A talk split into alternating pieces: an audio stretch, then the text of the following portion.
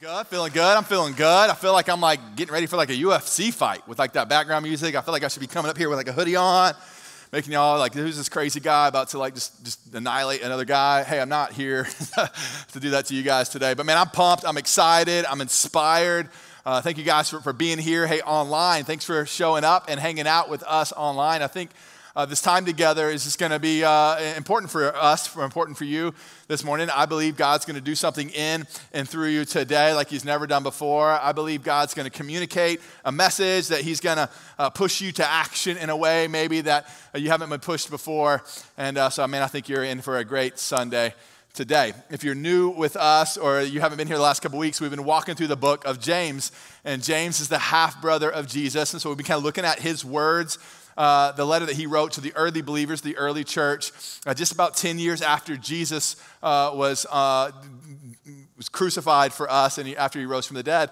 And, um, and first week, if you missed it, we talked about how Sean, our student pastor, talked about how, uh, I mean, if you face trials, what do you do in the midst of trials? Like, how, how do we, we know trials are coming. We know things are going to happen to our lives that uh, we're going to face. And, and how do we do that? And James kind of points us in that direction. In week two, uh, we talked about how James told us not to just be hearers of the word, but doers of the word. That we don't want to just hear what's said on Sunday morning. We don't want to just read the Bible and, and hear it and understand it, but we actually want to put what we hear to action and we want to do things.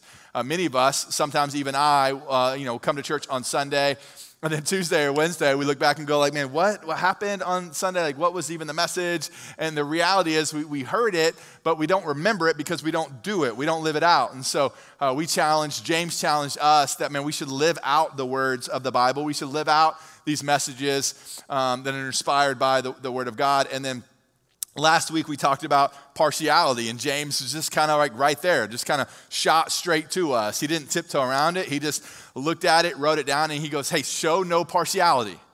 Like we shouldn't discriminate. We shouldn't pick sides. It's not like, hey, we should favor the poor or that we should favor the rich. It wasn't the poor is better than the rich, the rich is, is better than the poor. James told us, like, hey, let's you and I, as a church, as a community, what would it look like if we actually didn't show favoritism and partiality? And I, I, don't know how that went for you this week. I, I, don't know how your home life was changed. I don't know how your experience at the grocery tr- uh, store uh, changed after reading and understanding and kind of chewing on this text of James. But, but I hope that, we as a church, we as a community, we as believers, that, that we, man, we really fall in love with this stuff and we begin to live it out. And so, if you have your Bibles, we're going to be in James chapter 2, uh, starting in the middle of the chapter, I think uh, verse 14. But before I jump into the words of James, I want to look back at the lifestyle of Jesus. Now, now just to kind of catch you up, um, you know, in the, in the Old Testament, thousands of years before uh, Jesus entered into a human body, uh, the Israelites, God's, God's people, were kind of, kind, of, kind of running around worshiping God, but, but they had to worship God by a set of rules. In the Old Testament, there was the Ten Commandments, and there was all these laws that they had to live by and a standard that they had to live up to.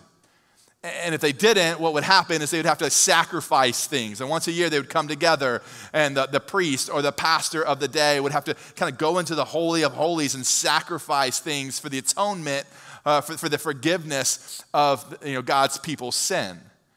And if you, you and I were living back in that day, man, that's, that's, just a tough way to live, right? All the laws, all the rules, all the expectation, all the things, all the Bible studies, all, all the do's, do's, do's, do's. And you and I, we would constantly fail just like God's people did. And for thousands of years, this was kind of the relationship with God and his people.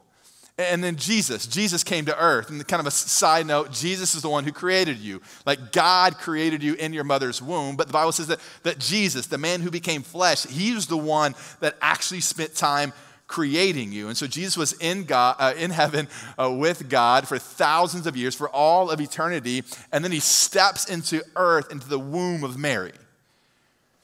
And Mary, you know, does the whole pregnancy thing for, for nine months. She gives birth to Jesus.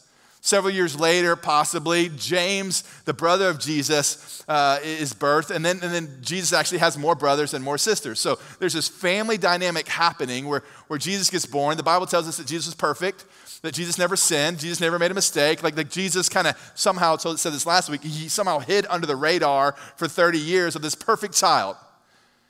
And his brothers and his sisters got to, got to hang out with Jesus and could experience Jesus and see Jesus. And then at, at 30 years old, like Jesus worked as a carpenter with his dad at an early age until 30. And at 30, he kind of uh, switched jobs, switched career fields. Uh, we see in the New Testament that Jesus was baptized, and at the, the moment of baptism, the Holy Spirit, like a dove, falls on Jesus, and Jesus goes to work. I mean, that, that's the New Testament that we read, that, that, that Jesus is, is running through towns. He, he kind of uh, grabs up a crew of 12 guys and he's healing people. He's, he's raising teenage uh, girls from the dead, his best friend from the dead. He's, he's feeding thousands of people. People are, are crippled and can't walk, and Jesus goes by and lifts them up. Uh, women are sick and they just kind of touch Jesus and they're healed. And Jesus just goes for it for three years. I mean, it wasn't just like a 40 hour work week. I mean, Jesus was walking, uh, working seven days a week, 24 hours a day, and he was on call constantly.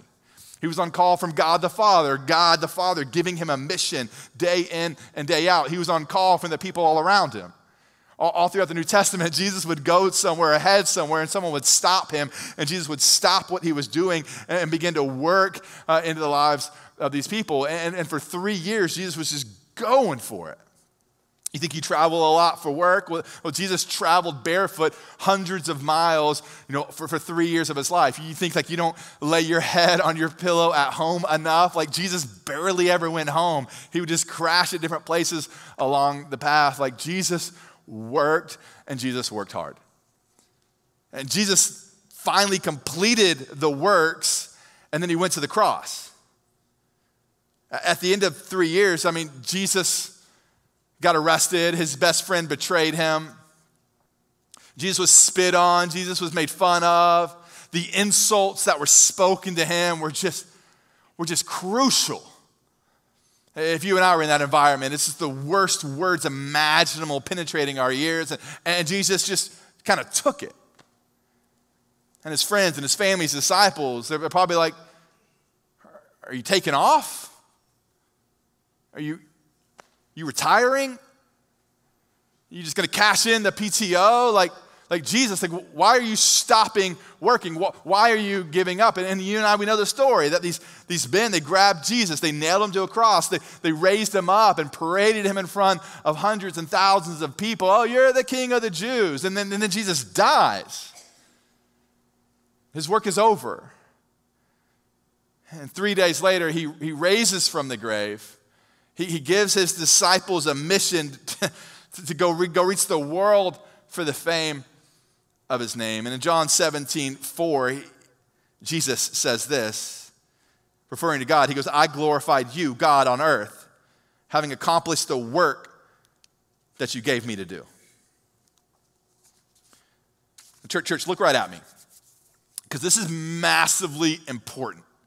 Uh, the words and the statements that I'm about to make are massively important in our faith. You and I, we do not have to work for our salvation. That there's nothing that you and I can do to make God and Jesus love us more. That there's nothing, mistakes, there's no, no bad things we can do for Jesus to take a back seat and push you to the back of the line. There's, there's nothing we can do to work for our salvation. That Jesus completed the work. That his death on the cross, that his death alone gave us relationship and connection back to God. There's nothing you and I can do. And many times in our faith, many times in our struggle, like in the, the relationships you've had with your mom, your dad, your wife, your kids, that you, you feel, you and I feel, sometimes we have to work so hard at the relation for love and for affirmation and, and for the relationship to stay together. And, and Jesus is going, no, no, no, look at my life, guys. Like I, I was here for 33 years. I did it all. I worked it all out for salvation. No, no, we have to understand that and believe that before we jump into the words of James. Because if we don't understand that and have that experience and have that belief about Jesus, we could get caught up in some of the words of James. We good? Awesome. Let's read James 2, verses 14 through 26. We'll pray together and we'll dissect this. James says this He goes, What good is it, my brothers, if someone says he has faith but does not have works? Can that faith save him? If a brother or sister is poorly clothed and lacking in daily food, and one of you says to them, Go in peace, be warmed and filled, without giving them the things they needed for the body, what good is that?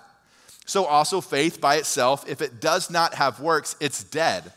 And someone will say, You have faith, and I have works. Show me your faith apart from your works, and I will show you my faith by my works.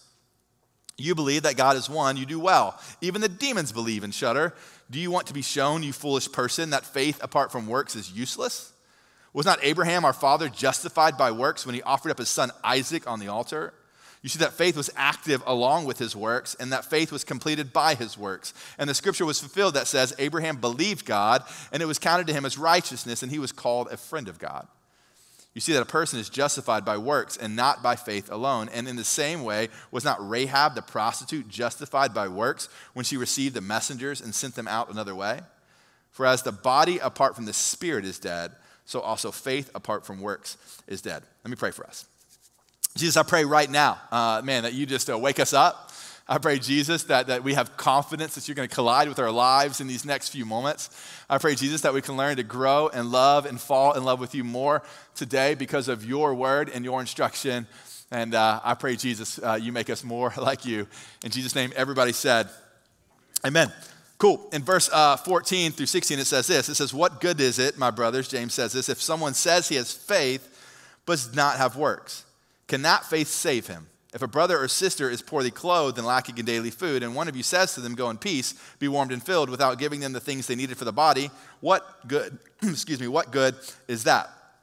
Now, now James is, is referring to, to, poor people, right? Something that we can all pretty much understand. Uh, most of us have, have, have, driven by someone who's poor, maybe at a red light. Maybe we've all interacted with someone who's asked us for food or asked us for something or clothing or shelter.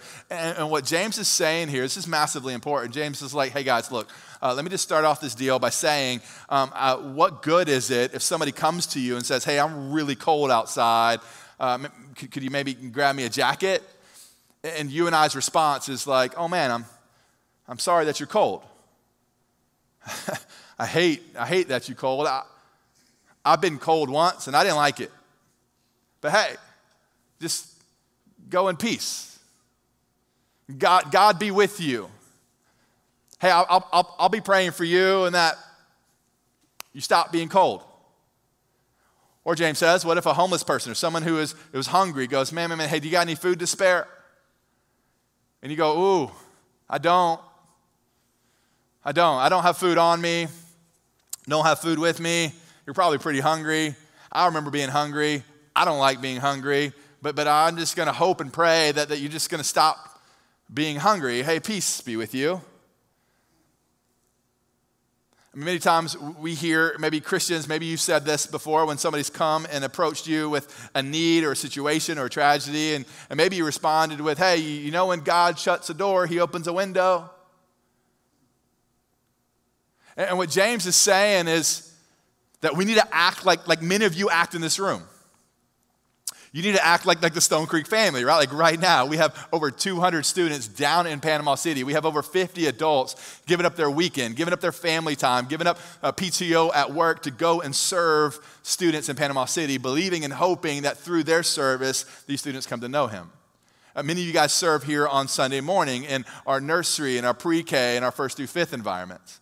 We had one dad came a couple weeks ago, just days after his wife uh, gave uh, birth to his, his son, you know, at 32 weeks. And he shows up here, and I'm like, dude, what are you doing here?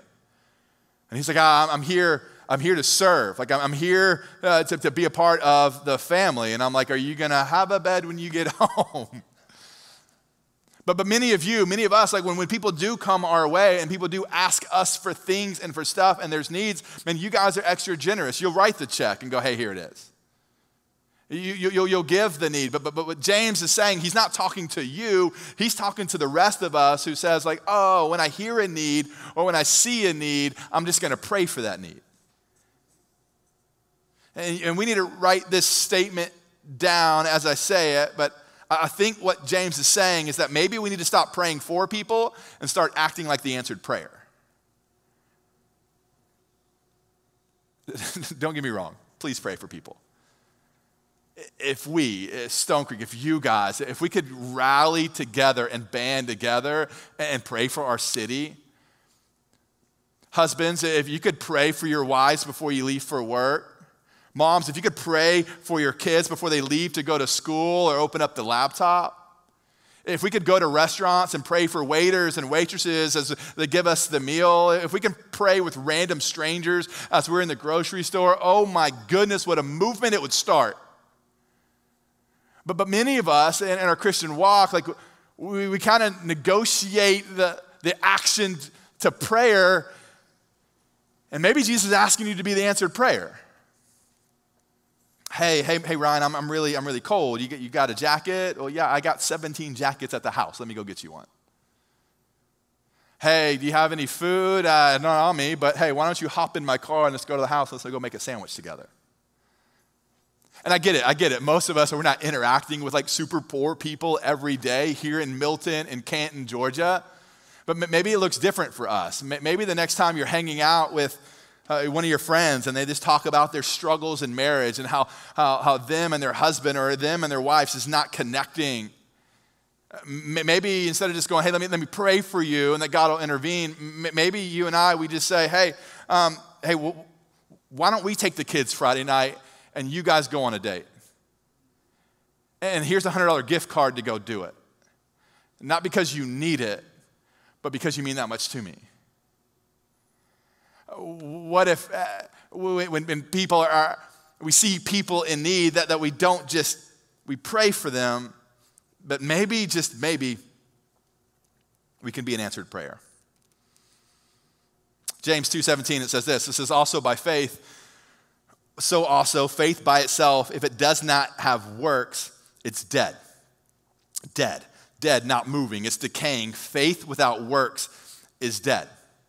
James isn't saying that you're dead, that, that if your faith does not have works, then you're dead. James is saying that your faith is dead. And so, so I got to ask the question Is your faith dead? Is your faith dying? Is your faith decaying? Is your faith starting to stink? Many of us know that, that death isn't just a quick process. I mean, tragedy happens and death happens sometimes, but, but usually death is a, is a process. And, and, a way to know that you and I, that if our faith is dying, is, is look back at the last tragedy, the last uh, uh thing that kind of blindsided you. Was your first thought, holy cow, yes, Jesus, you're going to figure this out, you're going to solve this? Or was your first thought like, oh my gosh, Jesus, are you mad at me? You and I, our, faith may begin, uh, may start, start dying. And James is going, faith by itself, it doesn't have works, it's dead. Dead people do nothing, and dead faith does nothing. Several years ago, I um, was given a gift of a lemon tree.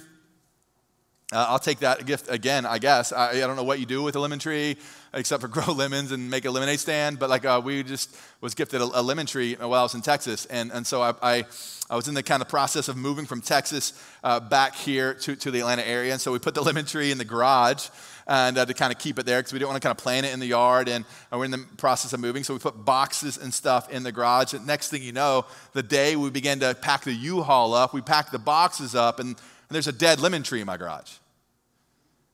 Now, now any, any, any rational person would be like, oh, okay, chalk that one up to just failure, Rohan fam. But uh, uh, I, I, did maybe what you would do. I, I packed the lemon tree in the U-Haul, a dead lemon tree.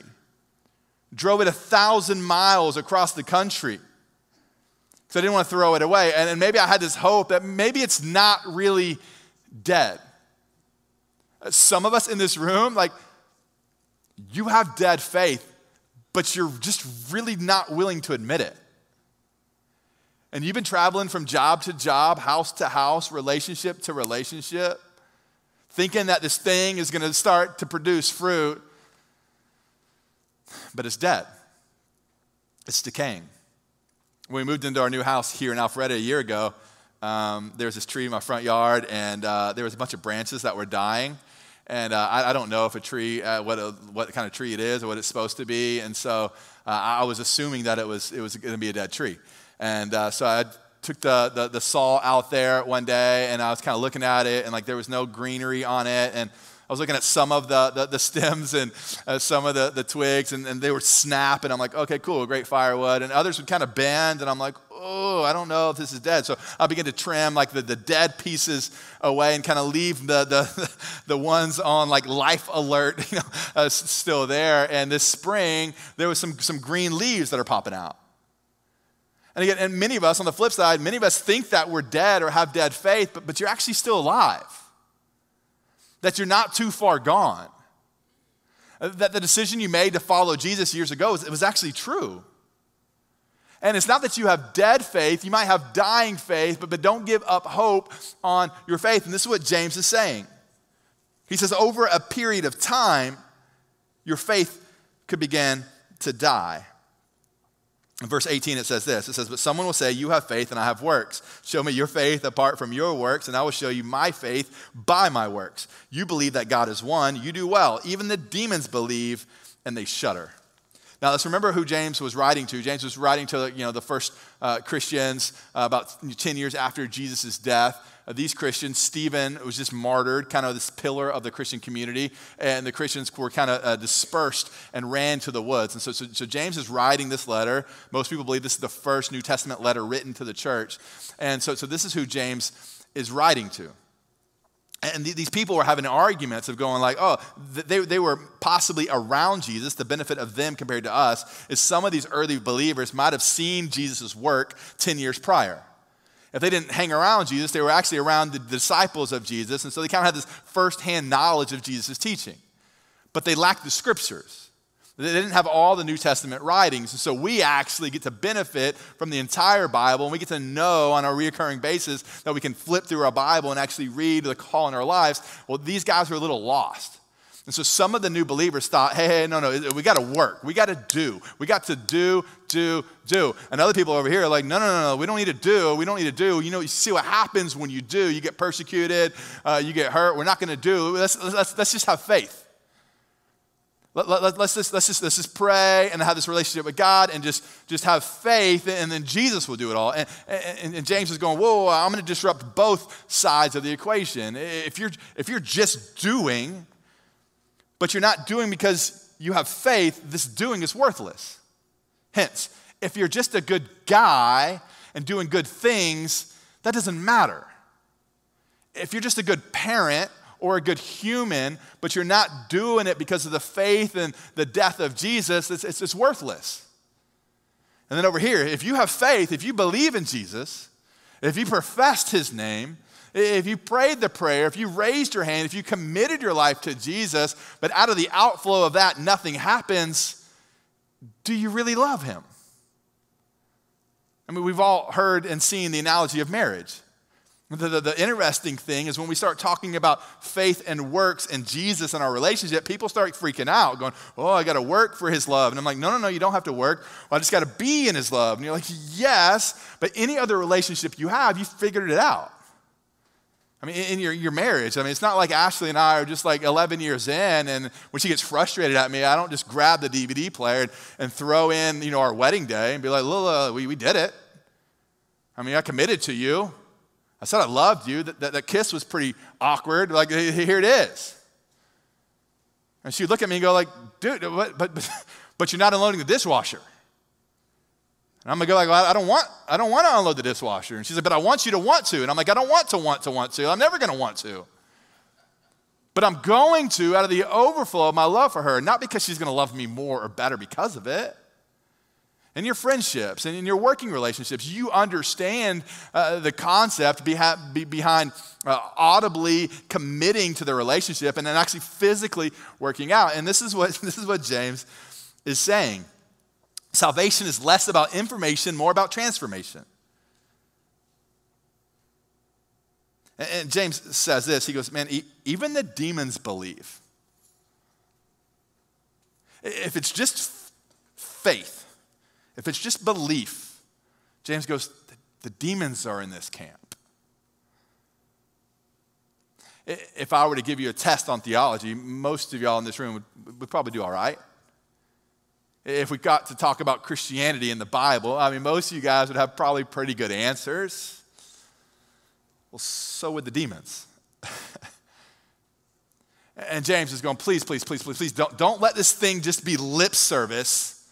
Let, let it be a lifestyle. Because the demons, that they have lip service, but they, they don't have the lifestyle to back it up. Verse 20 says, Do you want to be shown, you foolish person? Watch out, that your faith apart from works is useless. Was not Abraham our father justified by works when he offered up his son Isaac on the altar? You see that faith was active along with his works, and faith was completed by his works. And the scripture was fulfilled that says, Abraham believed God, and it, counted, it was counted to him as righteousness. And he was called a friend of God. You see that a person is justified by works and not by faith alone. The story of Abraham was he's this old guy who's this rock star in his faith.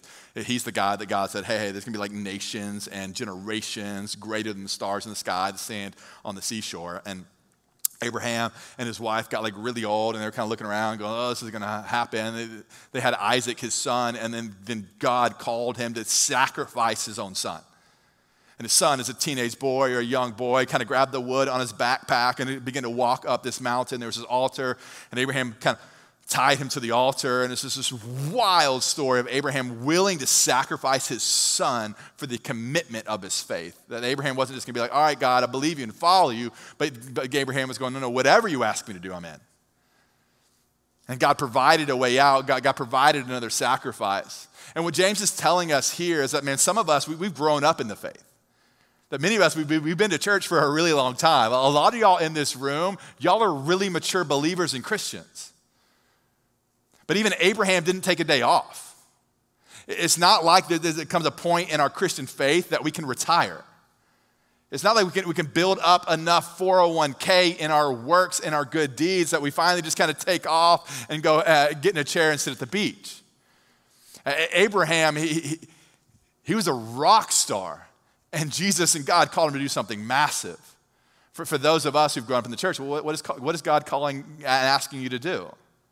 Have you taken too much time off? Do you need to re engage in the work of God?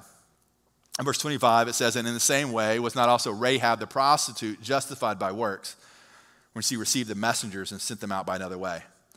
Uh, Rahab was a prostitute. Rahab and her family owned like a, like a little bar outside of the city gates of Jericho. And uh, God's people, uh, the Israelite spies, kind of came in and they, they met um, Rahab, and who knows if Rahab was just coming out of a hotel room or a guest was leaving or coming.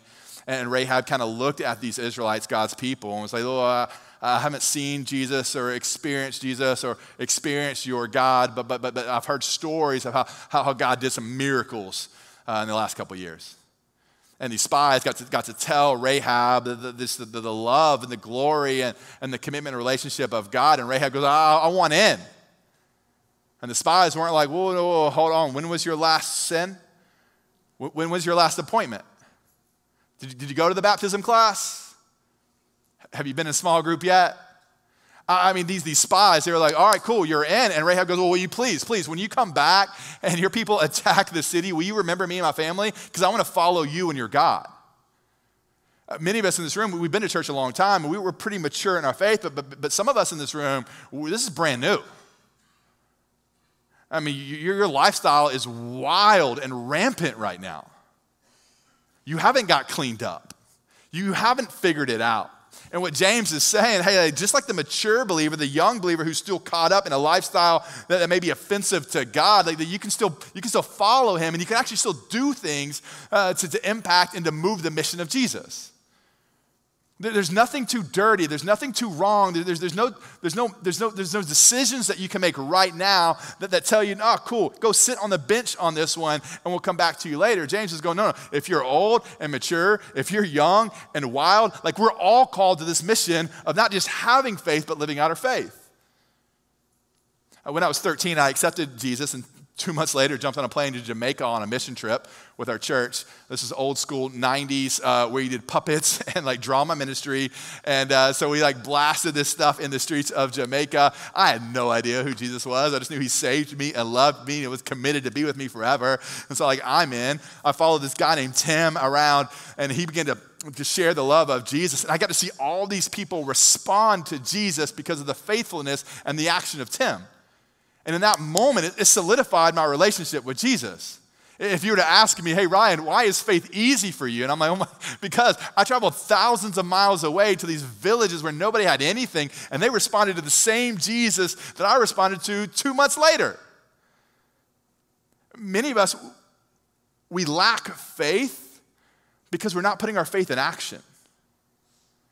Many of us, when, when tragedy hits, you shrink back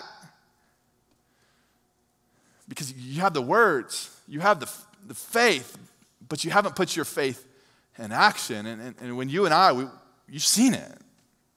When you put your faith in action, God does a work in you. When you're generous and, and you write a check and, and, you, and you give it away, He doesn't always just give it back, but He, he does a work in me. When I see a need and, I, am able, and my family's able to kind of walk into that need, it, God does a work in me. And then when I have a chance to, to talk about faith, well, it's like, my, my, my goodness, Jesus is showing up all over the place. Works isn't about our relationship with Jesus and solidifying our works with Jesus. Our works actually solidifies our own faith. Jesus isn't looking at us and giving us tally points and brownie points. Jesus is looking at us going, like, man, if you actually live out and work out our faith, not only is your faith going to grow, but other people are going to start responding to your faith. There's Abraham, there was, there was Rahab. And in verse 26, James says this it says, For as the body apart from the spirit is dead, so also faith apart from works is dead. He says it again. Faith apart from works is dead. Church, there's faith, there's belief in Jesus. It's this acknowledgement of, like, ah, I've never seen you, Jesus. I've heard about you, but I've given my life fully over to you. And then there's this call to action, not to solidify our relationship with Jesus, but so everyone else can maybe have a peek into what a relationship with Jesus looks like. Jesus was on the cross. And some of the last words he, he spoke, he, he screamed out. And he goes, It is finished. My, my work is finished reconciling you guys and God, the relationships that you had, it's, it's, it's finished. All the work, all the laws, all the rules, all the to dos, guess what? It is finished. Jesus, He's the only way to salvation. Jesus' death is, is the only thing can, that can reconcile our relationship back to God. It's not Jesus plus something. It's because Jesus plus anything ruins everything. But, but some of us in this room, we're like, man, cool, I got it, I, I don't even know what to do. I had the faith. I don't know what to do. And we as a church, we want to kind of put our money where our mouth is and where our preaching is. And we don't just preach on the book of James and kind of go on our merry way. Next week, we're going to be online only. We're going to continue to preach the book of James the second and third week of July. And then the, the fourth week of July, we're, uh, we're actually not going to have service in here, but we're going to have an event called City Serve. So we're not going to come and just hear. We're not just going to come and, and hear about the Word of God and, and sing, sing, sing songs to God, but we're going to actually leave this place and serve our community. Our campus up here is doing it. Our campus in Sandy Springs is doing it. You're going to have an opportunity to go down to Clarkston, to go down to Sandy Springs. You have an opportunity to, to serve up here. You're going to have an opportunity to serve with your family. You can, you can invite your neighbors, your coworkers, your friends. And, and we're not going to have a church service, but we're actually going to go do something out in our community. If you want to have faith and works, faith and action, tangible next step for you. In Clarkston, there's, there's refugees and they're getting ready to go back to school in August and they don't have backpacks and school supplies. Uh, guess what? We have a Walmart and a Target, and you can do the Target pickup order. And you can, guess what? You can invite your neighbor, your friends, your kids, and you can go shopping and grab a Dora the Explorer backpack or a Frozen 2 backpack and fill it up with paper and pencils. And you can write letters uh, to, to the students, and we can deliver them down to Clarkston. Believing and hoping that it's not just we got a backpack and now we're one stage closer to Jesus. No, no, we're doing this backpack to show people in Clarkston how real and tangible Jesus is. So, you know, our opportunity to, to create backpacks for these next three or four weeks, and we're going to take those up up into the second week of August. And then some of y'all in this room, I mean, you've been coming here a long time.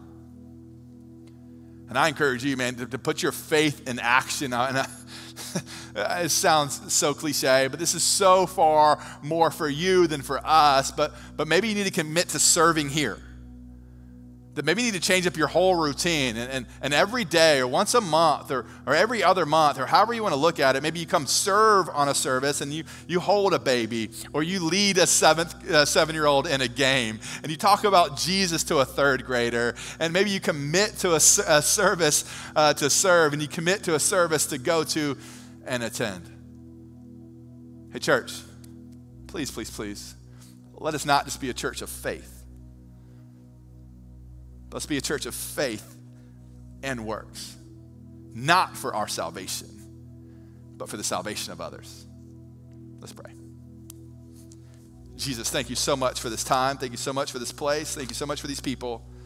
I pray, Jesus, that you do a work in us and through us.